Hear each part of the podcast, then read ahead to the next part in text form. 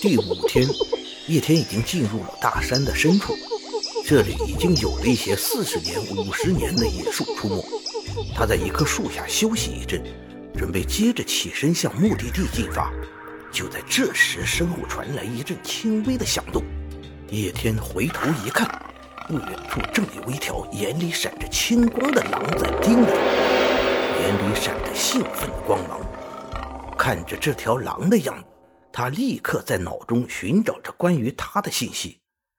青眼魔狼需要四十五年长成成年兽，群居动物，攻击性强，群出猎食为主。此狼极狡诈，一旦发现猎物不能得手，便会弃猎物而逃。不过他不是因此而放弃，而是去寻找更强大的狼群前来复仇，直至猎物死去，极为难缠。所以，一般进山打猎的队伍都宁惹狮虎，不惹青眼魔狼。叶天暗道倒霉，今天怎么遇上了这种最难缠的东西？他下意识地看了下四周，看有没有其他的魔狼在附近。直到他察觉到的就只有眼前这一头，并且很安静地看着他，丝毫没有要呼叫同伴的意思时，他才微微松了口气。原来这只魔狼刚好独自经过这里，看到这里出现了一个八岁的小孩，所以就想自己把他拿下。但没想到，这个八岁的看似人畜无害的小孩，却是个硬钉子。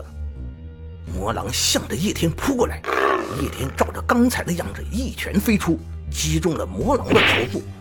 只不过预料中的魔狼飞出甚至直接死亡的局面并没有出现，叶天的一拳只是把这条魔狼击得向后退了几步。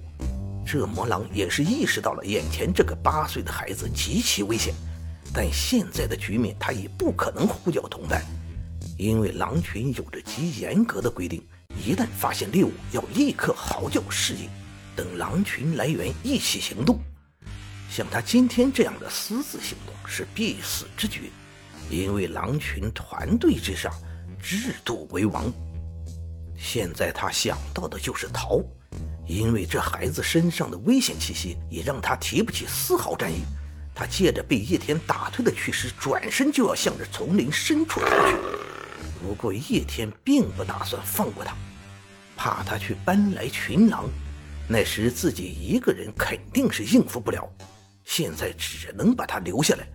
叶天展开极限速度，追到青眼魔狼身后，对着魔狼身体又是一拳。这一拳直接把青眼魔狼的背骨打断，已经失去了行动能力。只听得扑通一声，这条青眼魔狼整个身子扑倒在地。此刻他开始后悔了，自己干嘛要来招惹这煞星啊？现在要把命留在这里了。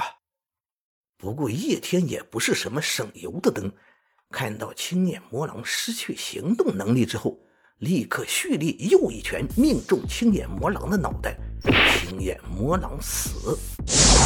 这边青眼魔狼一死，在几十里之外的狼王即刻感应到了，他向着这个方向看了一眼，嚎叫一声，身体如离弦之箭，向着青眼魔狼死的方向冲来，而他身后的狼群也紧跟其后而来。